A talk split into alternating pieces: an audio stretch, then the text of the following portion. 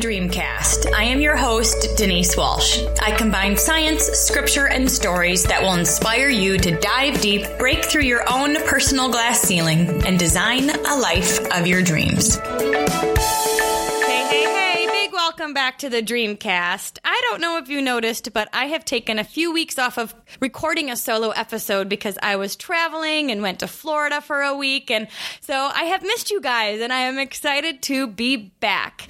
And over the past few weeks, as I've been really thinking and stewing on what to share and teach on today, one thing kept stirring up for me. And honestly, I'm, I really believe that this can and will resonate with everybody because we all have a money mindset that probably generated, started a belief system that was formed around money when we were children. And it probably still impacts to, impacts us today, and we don't even realize it. As they say, you will never out-earn your income. And so today we're going to tackle this money mindset because in order to grow your income, in order to grow your family, in order to get out of debt and live a different kind of life, we get to grow our money mindset. Now, mindset essentially is a belief system, a way you think, a way you view about something. So we're going to get into specifics and about money in just a minute, but let's first talk about our world mindset. Like, what do we, how do we view the world? And there's two main ways to view the world. The first one is called victim thinking, a victim mindset. In victim thinking, you believe that the world is out to get you. You believe that everybody else is lucky and you get the short end of the stick.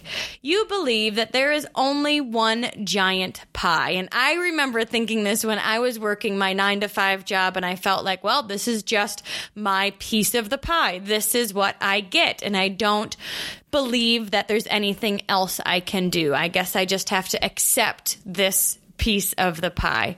And what happens here is that there's not enough to go around. So in this worldview, I have to protect my piece of the pie because I believe that you might take it and there's not enough to go around and I can't let that happen. So I'm going to protect my piece. There's just never enough.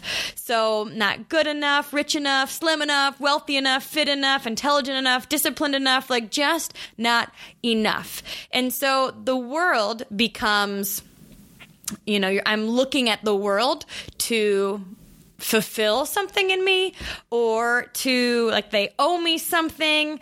I'm, and it really is a dangerous place because it doesn't work. It doesn't work. When we have this victim mindset set, or we believe that it's, the world is scarce, that there's not enough to go around, we worry.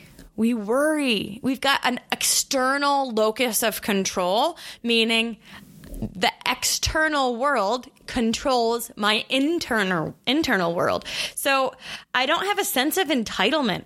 Um, so you worry about things that you don't have control over. And you don't have a strong sense of empowerment.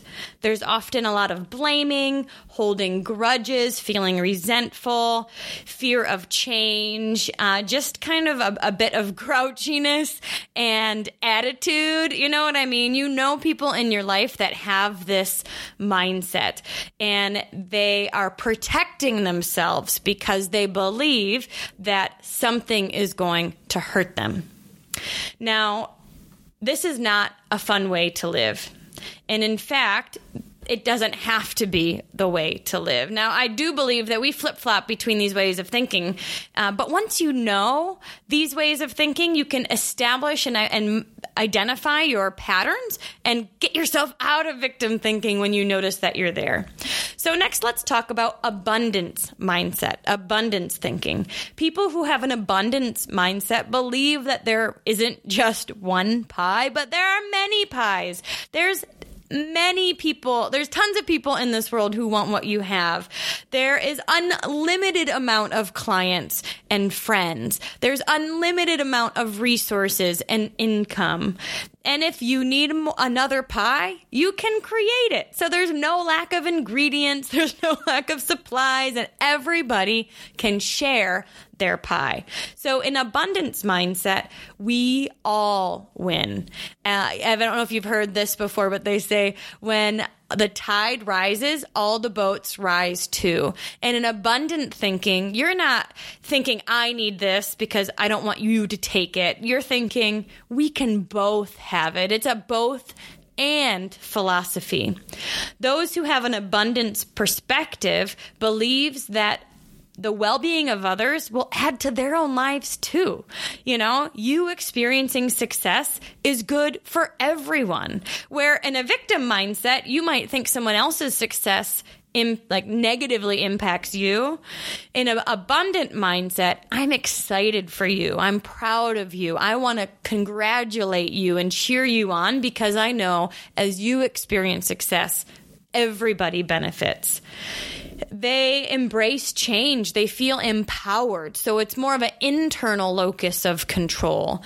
I'm in control of my thoughts, feelings, actions, behaviors versus what external circumstances might look like. Those who are abundant thinkers receive graciously. They give graciously. They share time, talents, resources.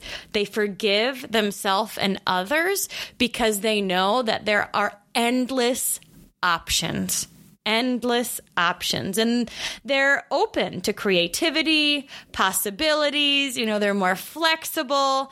And, and so with the victim or scarcity mindset, it can feel like if this doesn't work, it's over. And, you know, it's just very rigid thinking, whereas abundant is open, wholehearted, excited.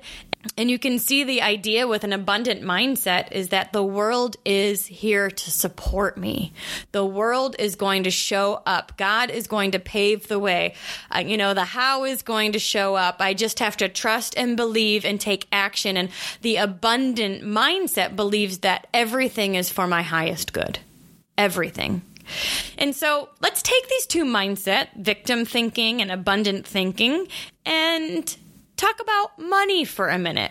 So money mindset is the overriding attitude that you have about finances.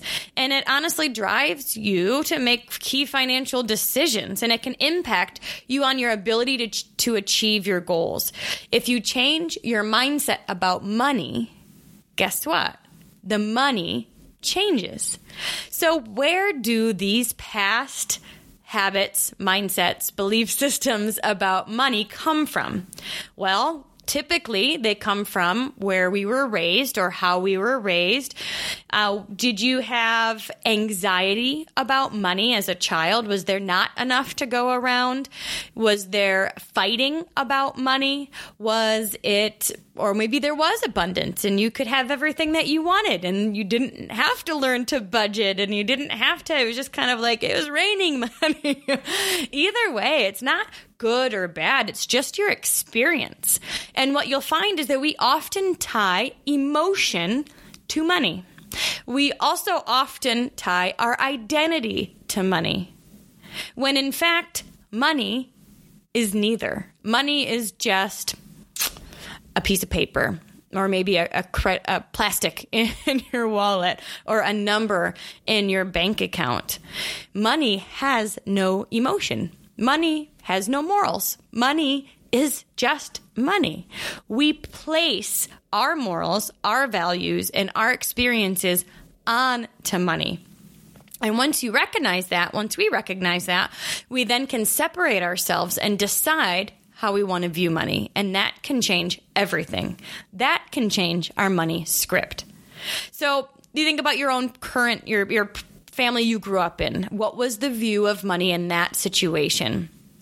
I know, I know people who grew up with nothing, and because of that, or, or with little, um, I mean, we live in the United States, most of us, and so we can't say that, but, um, but they lived with, with little, and they thought about money all the time because they didn't have any. Where I knew people that ha- grew up middle class or, or higher, you know, higher middle class or whatever, and they ne- didn't think about money at all because it was just not a concern for them. So think about your thoughts about money as you were raised, what kind of um, beliefs were ingrained in you within your family, and then the view of others. So you think about maybe the rich person in town or business owners or thoughts about other people on the other side of the tracks, whether that be good or bad. Those types of experiences leave an imprint, don't they? Now, money is not good or bad. Money is not uh, linked to somebody's self-worth. Yet sometimes we put it on other people as well. Now, think about the things you've said to yourself about others, or maybe comparing yourself to them. I'll never be able to afford that. They, um, why are they buying that? They can't afford it, or they think they're cool because they've got the Louis. I need one too, or I'm not cool because I don't have a Louis, or, you know, whatever it, the case may be. Like, you can think of some of these these ways that we we compare ourselves to people and the the money we think they we think that they may or may not have. These are referred to as money blocks because we all have these scripts, you guys. I grew up in a, I would say, upper middle class family. We went camping every year. We didn't go on airplanes. We didn't go overseas, but we didn't, you know, it certainly wasn't luxurious, but I didn't have money worries when I was growing up. And and as I got into an as an adult, I often found myself picking the middle thing because in my mind, I was middle. That's kind of what I, how I viewed myself. So I viewed myself as a middle person. So I would always choose not the best and not the worst, but just the middle. And I thought that was reasonable. And I thought that was, that was responsible and all of that kind of stuff. And I never really allowed myself to dream or believe that there was more because I just believed that I was middle, you know?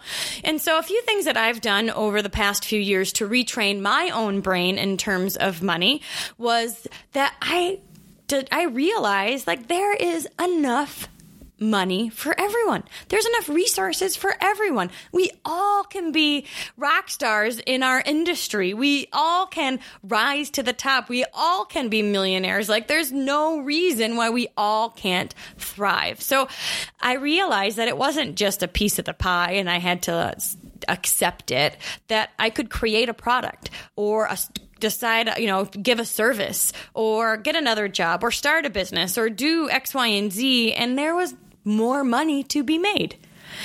Once I realized that it there was more than enough for everybody, it r- released my defenses a bit. You know, I didn't have to struggle or I didn't have to hold on to it because I knew there could always be more. I knew that there's always more than I could ever think or imagine. And, and I just got to settle into that. So the second thing I did was I changed my own story about money. You know, I think that this happened when I realized that in order to grow my business, I had to move from an employee mindset to an entrepreneur mindset. I, I had to create a personal vision about money and change my story about it. So one story that you might have heard or thought to yourself is that money is evil. Um, and, and in the Bible, it says the love of money is the root of all evil. It doesn't say that money is evil. In fact, one of the stories that I changed in myself was that money, again, is amoral. There's no uh, value emotionally attached to it. And if you're a bad person and you have money, you'll probably do bad things. And if you're a good person and you have money, then you know what? You'll do good things. And so money was not the root of all evil. What I found was that if I'm a good person and I happen to have extra money and I don't have to worry about my bills, then I can give more. I can be more. I can love more. And you know what? I can dream more because of, of not having anxiety, fear, or worry about where my next bill is coming from. I changed my own story that money wasn't bad. Uh, sometimes people will rich shame you. They will expect that you will give them your money now that you have it.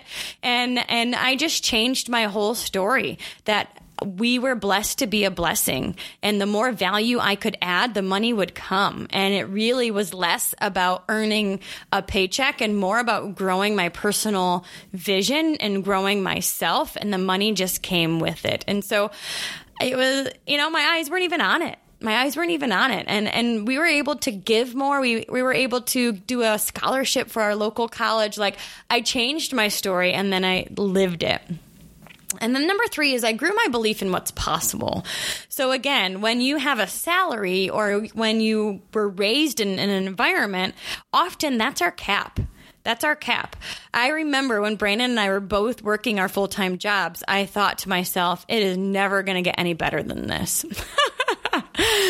We both have good jobs right now, and someday we're going to have kids, and I'm not going to work full-time. I'll probably work part-time or whatever happens. And I thought, this is it. Like, this is the best it's going to be. And again, I capped myself. I capped myself. So what did I do? I started really realizing what was out there. And I did that by getting around people and do, talking to people who were dreaming more, who were living a life that I wanted, that um, were pushing themselves and growing themselves. I, I started to really see what was possible. And then I got to redream, because once you hit set a goal and you hit it, you know, whether your your goal is to make five hundred dollars a month with your new business, and then you hit it, like, that's your cap. You hit your goal. That's awesome. But now you get to raise your own lid and you get to redream and do it again. And so then I was like, all right, what's two thousand dollars? What would somebody who's earning two thousand dollars What would somebody who's doing earning two thousand dollars, what would they be doing right now? Um, how would they be acting? What would they be, how would they be working? What would they tell? Like, I would really think about and then hang out with people who were doing those things. And, and I started to embody it myself. And then what would ten thousand dollars a month look like? What would thirty thousand dollars a month look like? What would um, a million dollars a year, which is what, eighty-six thousand dollars a month? What would that look and feel like? And what would that person do with that type of income? Ah, oh, well, number one, you give a lot to the government. Number two, you can give more into your community and be so invested into projects around town and local nonprofits. And it's so stinking cool to feel like you're really making a difference. And then, of course, all the fun family stuff you get to do as well. But, you know, it, they say uh, my one of my friends, Pam, says, if you want a new car, go lick the leather. So it's like, if we want to grow our money mindset, if we want to really grow in our belief in what's possible, and And we don't have to hold on to money tight because we know there's plenty out there for everybody. We get to redream.